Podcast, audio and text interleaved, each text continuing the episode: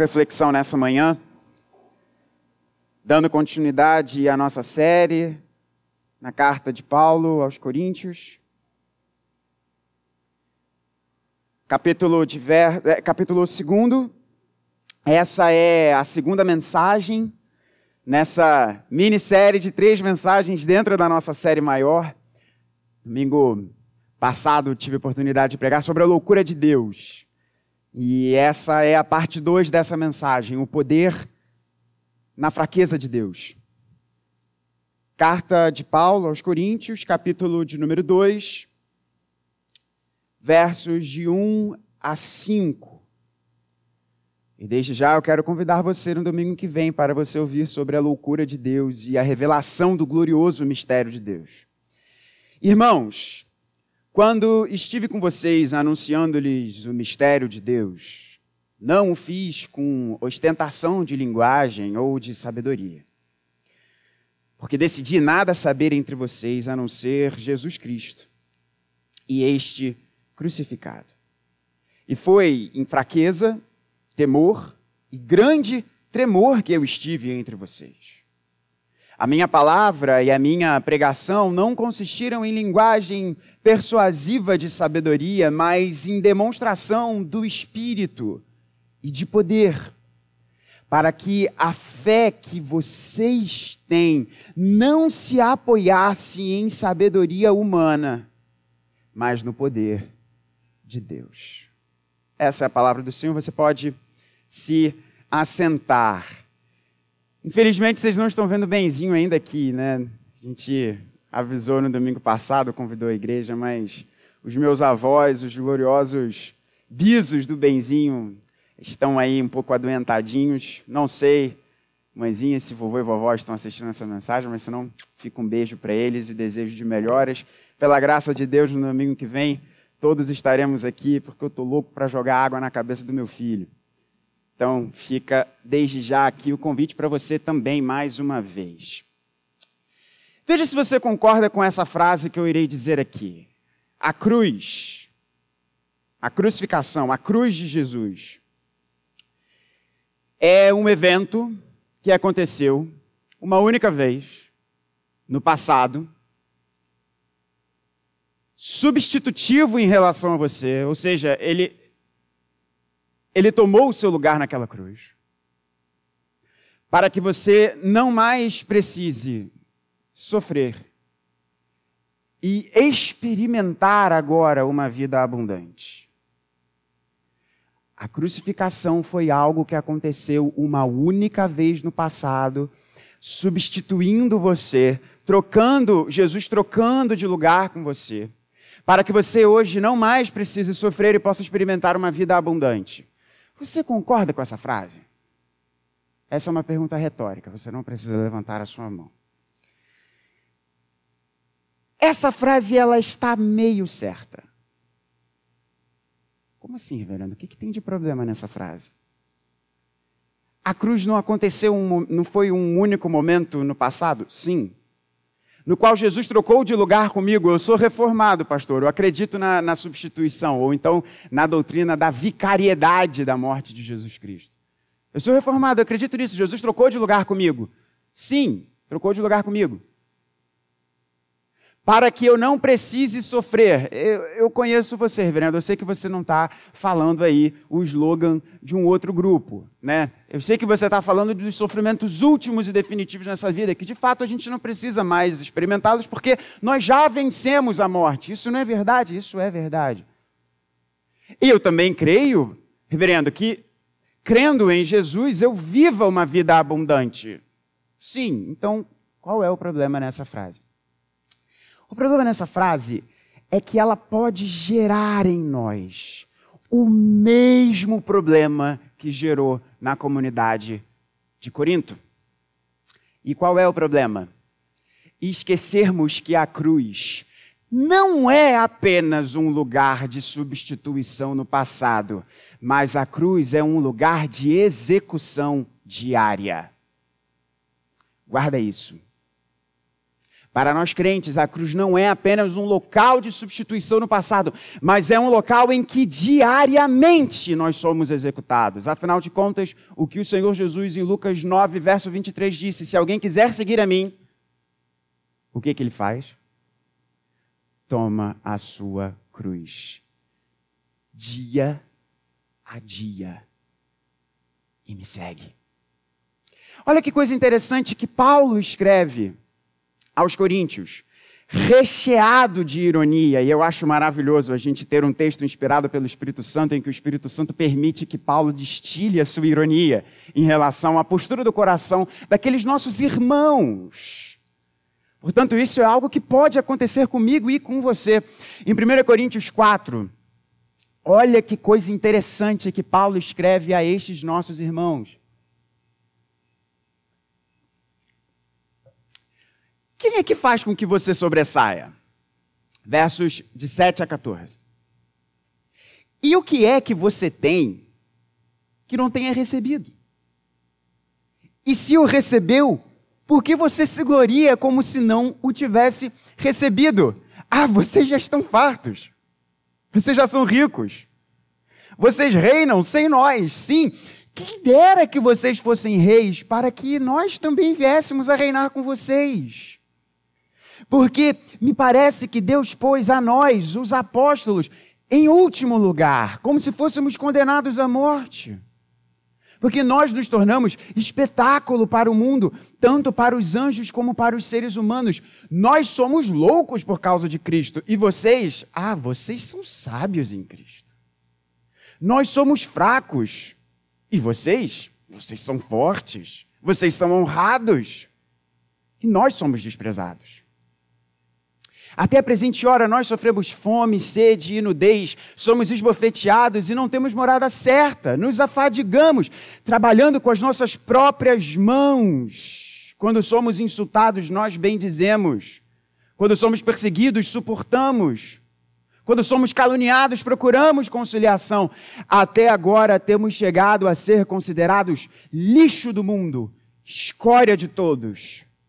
Eu não escrevo estas coisas para que vocês fiquem envergonhados, pelo contrário, escrevo para admoestá-los como a meus filhos amados. Percebe o que, que Paulo está dizendo aqui a esses nossos irmãos em Cristo? Paulo, recheado de ironia, diz: vocês consideram que vocês são ricos, que vocês são sábios, que vocês têm tudo e ignoram que tudo que vocês receberam é dádiva. O problema dessa comunidade é aquilo que temos falado desde que passamos a introdução. Naquela mensagem muito bem trazida pelo nosso reverendo Maurício, sobre a divisão na igreja e a raiz da divisão da igreja e de vários outros problemas nessa comunidade se chama orgulho.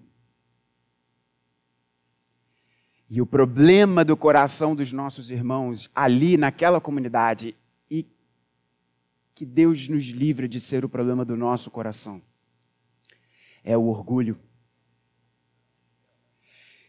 E a chave para nós nos afastarmos dessa vida de orgulho é entendermos que a cruz não é apenas um lugar de substituição no passado de fato ela o é. Mas para nós crentes, a cruz também é um lugar de execução diária. Em Romanos 6, o verso agora eu não me recordo, Paulo diz que nós nos crucificamos, que nós somos crucificados, o nosso corpo foi crucificado, para agora pôr à morte a nossa velha natureza. Portanto, não há lugar para uma mensagem triunfalista dentro do Evangelho. Se nós anunciamos o nosso triunfo sobre a morte, na verdade, o triunfo de Jesus sobre a morte, e por estarmos conectados a Jesus, nós podemos dançar sobre a morte. Mas a nossa mensagem, ela é triunfal, não triunfalista. Porque nós não enxergamos a cruz de Jesus apenas como um lugar em que Jesus tomou o nosso lugar, verdadeiramente ele tomou o nosso lugar, mas para nós a cruz é um diário mortificar do ser. Mas nós não falamos mais essas coisas porque essas coisas não são populares. Nós não falamos mais essas coisas porque essas coisas não enchem a igreja. Nós não falamos mais essas coisas porque essas coisas não, não é, inflacionam a marcha de dízimos e as pessoas não se sentem mais desejosas de trazerem ofertas porque elas escutam que elas precisam matar o seu eu. Eu quero dar oferta para alguém que vai dizer que se eu der X, eu vou receber 3X. Só tem um grande problema nessa fala. Ela é do diabo e isso não funciona. Portanto, o problema que estamos lidando dominicalmente é o problema do orgulho. E na minha mensagem anterior, no domingo passado, que falamos sobre a loucura de Deus, e nesse mesmo domingo, nosso pastor, meu querido pai, trouxe também à noite uma fala muito boa sobre a pregação do Evangelho e o que ficou martelando na cabeça, é, assim foi a nossa oração, é que isso tivesse sido martelado na cabeça da nossa comunidade, é que nós não jogamos as cartas da forma que o mundo joga, que nós não entramos em campo da forma que o mundo entra, que nós não usamos as armas que o mundo usa. E essa tem sido toda a argumentação de Paulo aqui. E talvez você esteja se perguntando: tudo bem, pastor, eu entendi isso, mas qual é o ponto desse texto aqui, de tudo isso que você está falando com o texto de 2 Coríntios 1 a 5? Tem tudo a ver. Pois Paulo irá trazer a sua experiência ministerial para dizer em prática como todas essas coisas aqui aconteceram. Nós vemos no, no relato extremamente particular de Paulo, como que ele não chegou em Corinto e como ele chegou em Corinto. E da forma que Paulo descreve o que não estava presente nele e o que estava presente nele, nós podemos ver de uma forma muito clara como que na mente do nosso amigo e apóstolo Paulo, nosso irmão em Cristo. Essa consciência de a cruz não é um lugar triunfalista, a cruz é uma mensagem de triunfo e de entrega, de execução diária e de viver a vida sempre olhando como referente, como referencial primordial, como centro de todas as coisas, a cruz. E é sobre isso que nós falaremos nessa manhã preparando o seu coração para uma das mensagens que eu mais estou animado de pregar. E que coisa curiosa, né, da providência de Deus, porque ela vai ficar para o domingo que vem, né? Coisa curiosa da providência de Deus. A grande revelação do mistério de Deus. A loucura de Deus, a revelação do seu glorioso mistério. Espero que o título seja melhor do que o, espero que a mensagem seja melhor do que o seu título.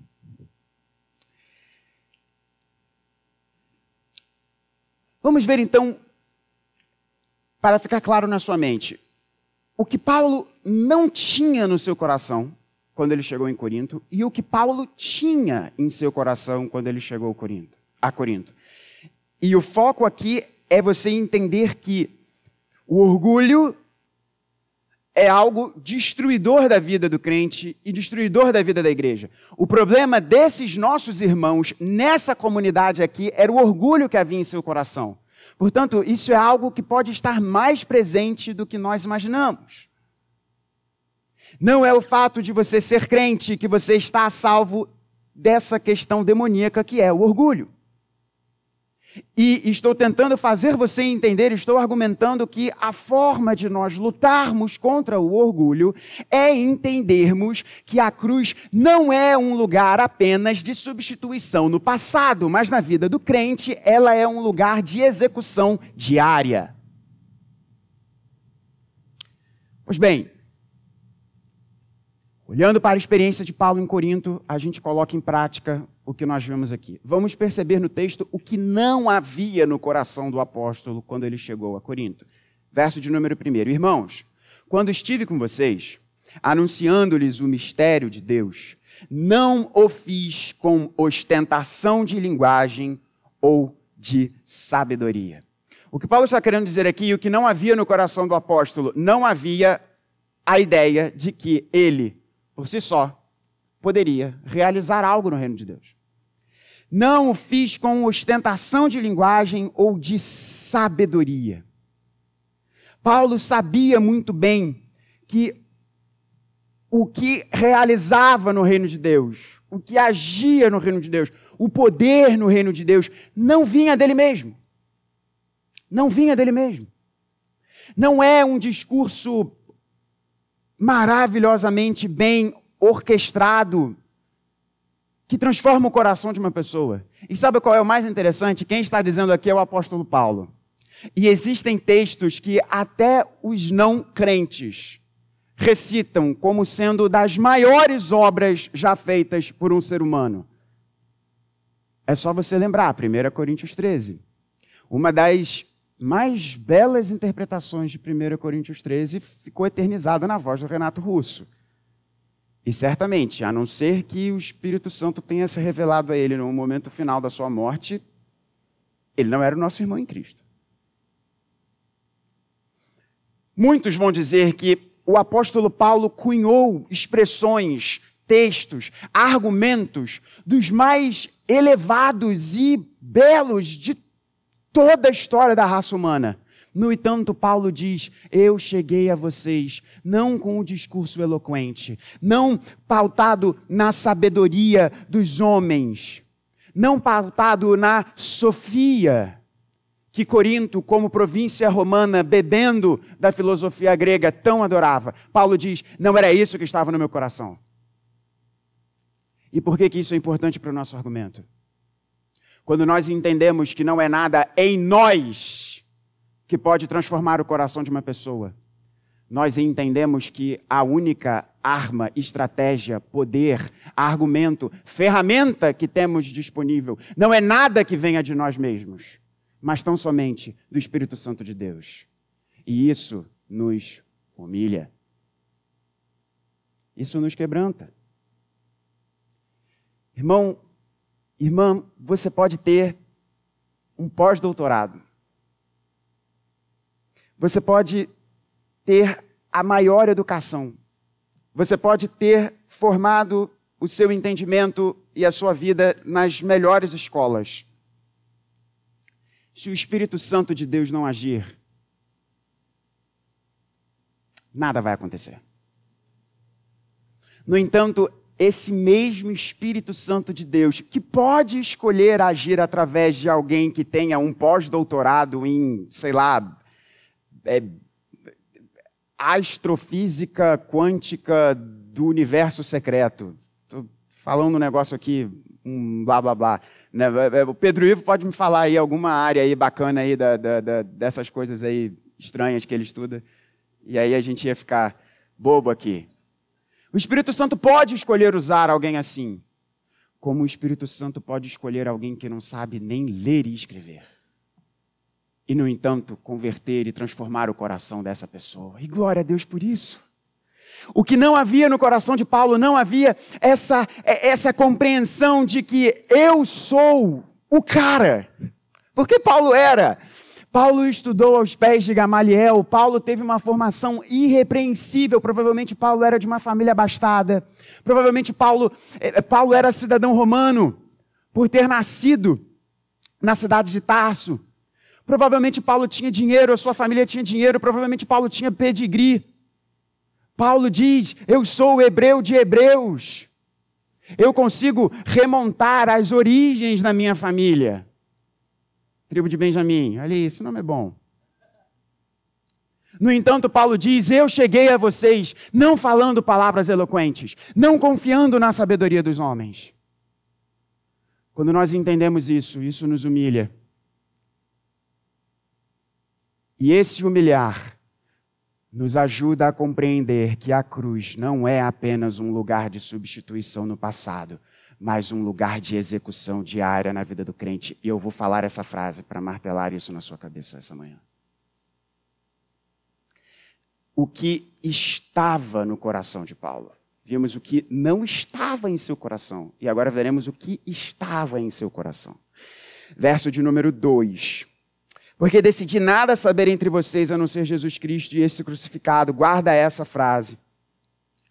3. E foi em fraqueza, tremor, perdão, e foi em fraqueza, temor e grande tremor que eu estive entre vocês. Fraqueza, temor e grande tremor. O que estava no coração de Paulo? Fraqueza. Qual era a fraqueza de Paulo? Nós não, nós não sabemos. Eu fui pesquisar um pouquinho essa palavra aqui e um excelente comentarista chamado Gordon Fee, inclusive se você gosta de estudar, eu sempre recomendo isso nas nossas séries, o comentário de Gordon Fee em 1 Coríntios é maravilhoso. Então fica aqui, é, publicado pela editora Vida Nova. Ele vai dizer que provavelmente o que Paulo está dizendo aqui como a sua fraqueza é alguma limitação física de Paulo. E isso faz bastante sentido. Lembra que em cartas posteriores, Paulo, inclusive, vai dizer: Veja com que grandes letras eu escrevi isso a vocês. Lembra que Paulo, no final da sua vida, porque a carta que Paulo escreve aos seus amigos Timóteo e Tito são cartas de um Paulo mais experiente, de um Paulo mais próximo do encontro com Cristo, um Paulo mais idoso, antes de ser executado. Paulo diz que havia um, havia um espinho na sua carne. E o que Gordon Fee comenta aqui é que Paulo provavelmente está falando de alguma limitação física que já havia em sua vida. Não sabemos qual.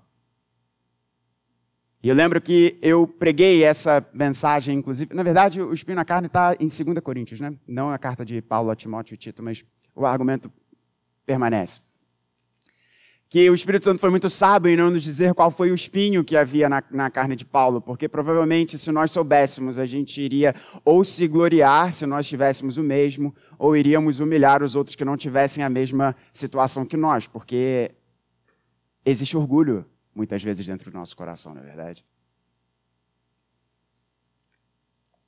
Paulo diz: Eu estive entre vocês não com discurso eloquente, não com palavra de sabedoria, mas estive em você, com vocês com as minhas fraquezas, com as minhas limitações, com a minha limitação física.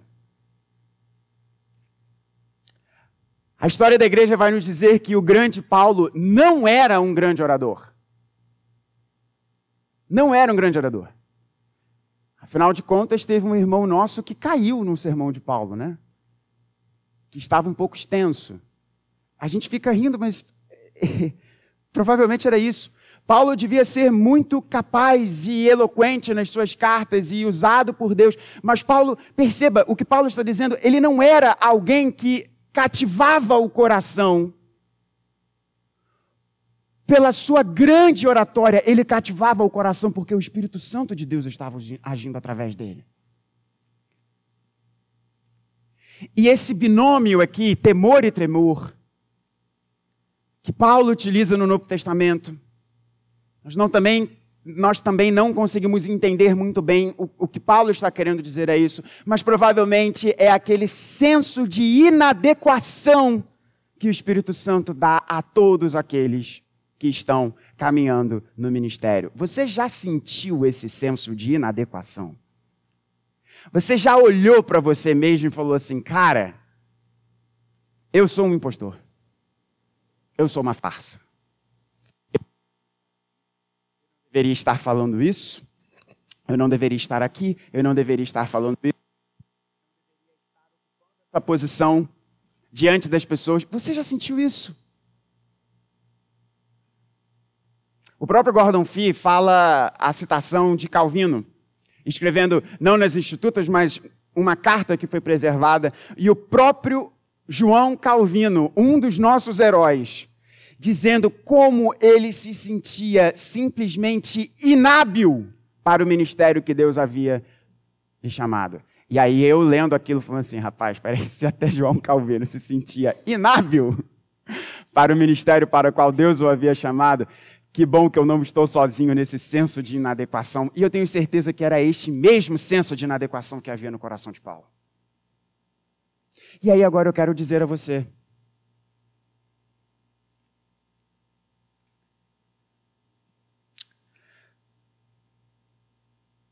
Fraqueza, temor, tremor.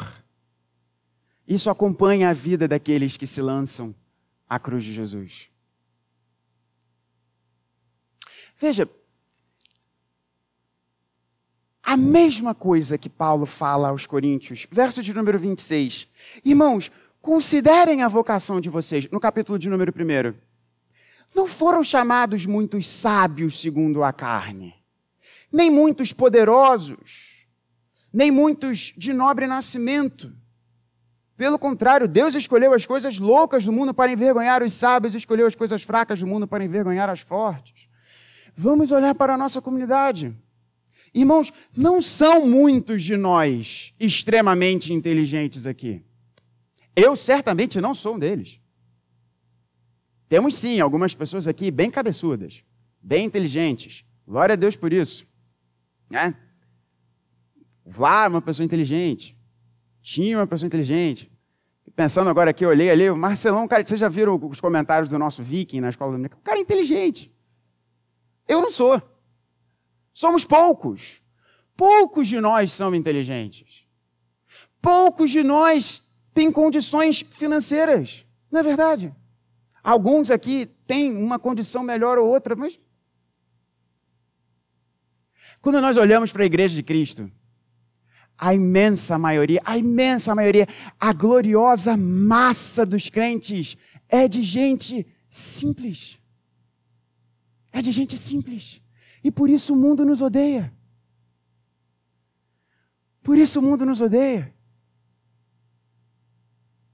Porque nós somos aqueles que são vasos simples, como vasos de barro, para que a excelência da obra seja manifesta como do Senhor. Somos simples. Irmãos, Deus usa pessoas com histórias quebradas. Deus usa pessoas com contextos que não são retas, são cheios de curvas, altos, baixos, momentos eh, ruins, momentos muito ruins, momentos bons na vida. Deus usa pessoas de diferentes contextos, pessoas quebradas, pessoas simples que tem como grande, grande, grande intercessão a obra maravilhosa do Espírito Santo de Deus. Isso foi assim com Paulo, isso é assim comigo, isso é assim com cada um que está sentado aqui nessa manhã e que já teve um encontro com Jesus Cristo. E sabe o que, que isso faz? Isso nos humilha. E nos humilha para que nós entendamos que a cruz não é apenas um lugar de substituição no passado, mas um lugar de execução diária. Quando nós, quando nós olhamos, e eu sei, eu vou dizer algo que, e nós estamos já encerrando, eu sei que eu vou dizer algo que acaba sendo um pouco, talvez, até contraditório com a ênfase na minha, na minha pregação, principalmente hoje em dia. Você já deve ter percebido que uma das ênfases muito grandes na, na, da, da minha pregação é a obra que Jesus faz por nós e como isso muda a nossa identidade, o nosso senso de identidade, a nossa identidade de filhos de Deus. E por vezes e está certo porque a Bíblia nos fala isso. Ela diz, cara, isso foi jogado no mar do esquecimento. E de fato foi. Mas às vezes, irmãos, é importante nós lembrarmos a nossa história. Não como um, um lembrar de algo para nos entristecer, mas para lembrarmos de como Deus agiu na nossa vida, preservando-nos, cuidando da nossa história, lidando, apesar de muitas vezes as nossas decisões terríveis, Deus foi preservando a nossa vida e foi formando a nossa vida, formando a nossa história, formando quem nós somos, para nós hoje sermos essas pessoas tão complexas que nós somos, mas que falam: eu não tenho poder nenhum em mim, mas eu tenho algo para falar para você. E é o que Paulo fala aqui no verso de número 2.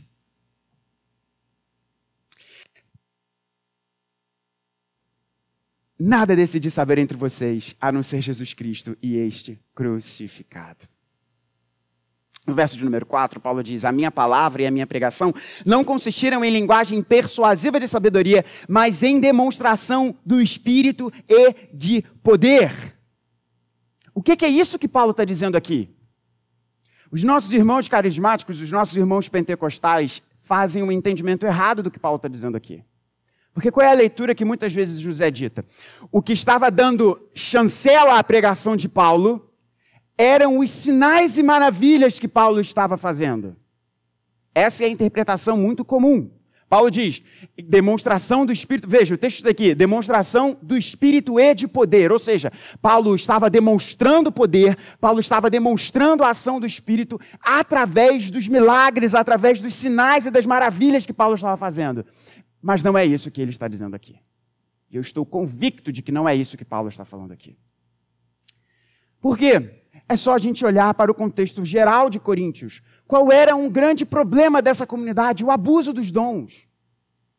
O abuso dos sinais e das maravilhas. O abuso das manifestações que existem do Espírito Santo. Portanto, não eram sinais e maravilhas que Paulo estava falando aqui. Na verdade, sim, Paulo estava falando do maior sinal e da maior maravilha que pode acontecer. O que é isso, reverendo? um coração transformado. O que Paulo estava dizendo é o seguinte: não foi por meio de um discurso altamente elaborado, não foi por meio da sabedoria dos homens, mas a mensagem que eu preguei a vocês, Cristo e Ele crucificado, o que mostra que essa mensagem é verdadeira, é porque houve manifestação do Espírito e de poder. E como que acontece essa manifestação do Espírito e de poder? um coração transformado. Irmãos, olhemos para nós mesmos, principalmente para aqueles que conheceram o Senhor Jesus depois, a, a, numa determinada data. Olha para o seu coração e pensa, cara, só Jesus realmente poderia transformar meu coração. Não foi uma manifestação de poder, não foi uma manifestação de um discurso muito elaborado, foi algo misterioso que aconteceu no seu coração. E um dia, sem você saber muito bem como ou porquê, seus olhos foram abertos, seu coração se abriu.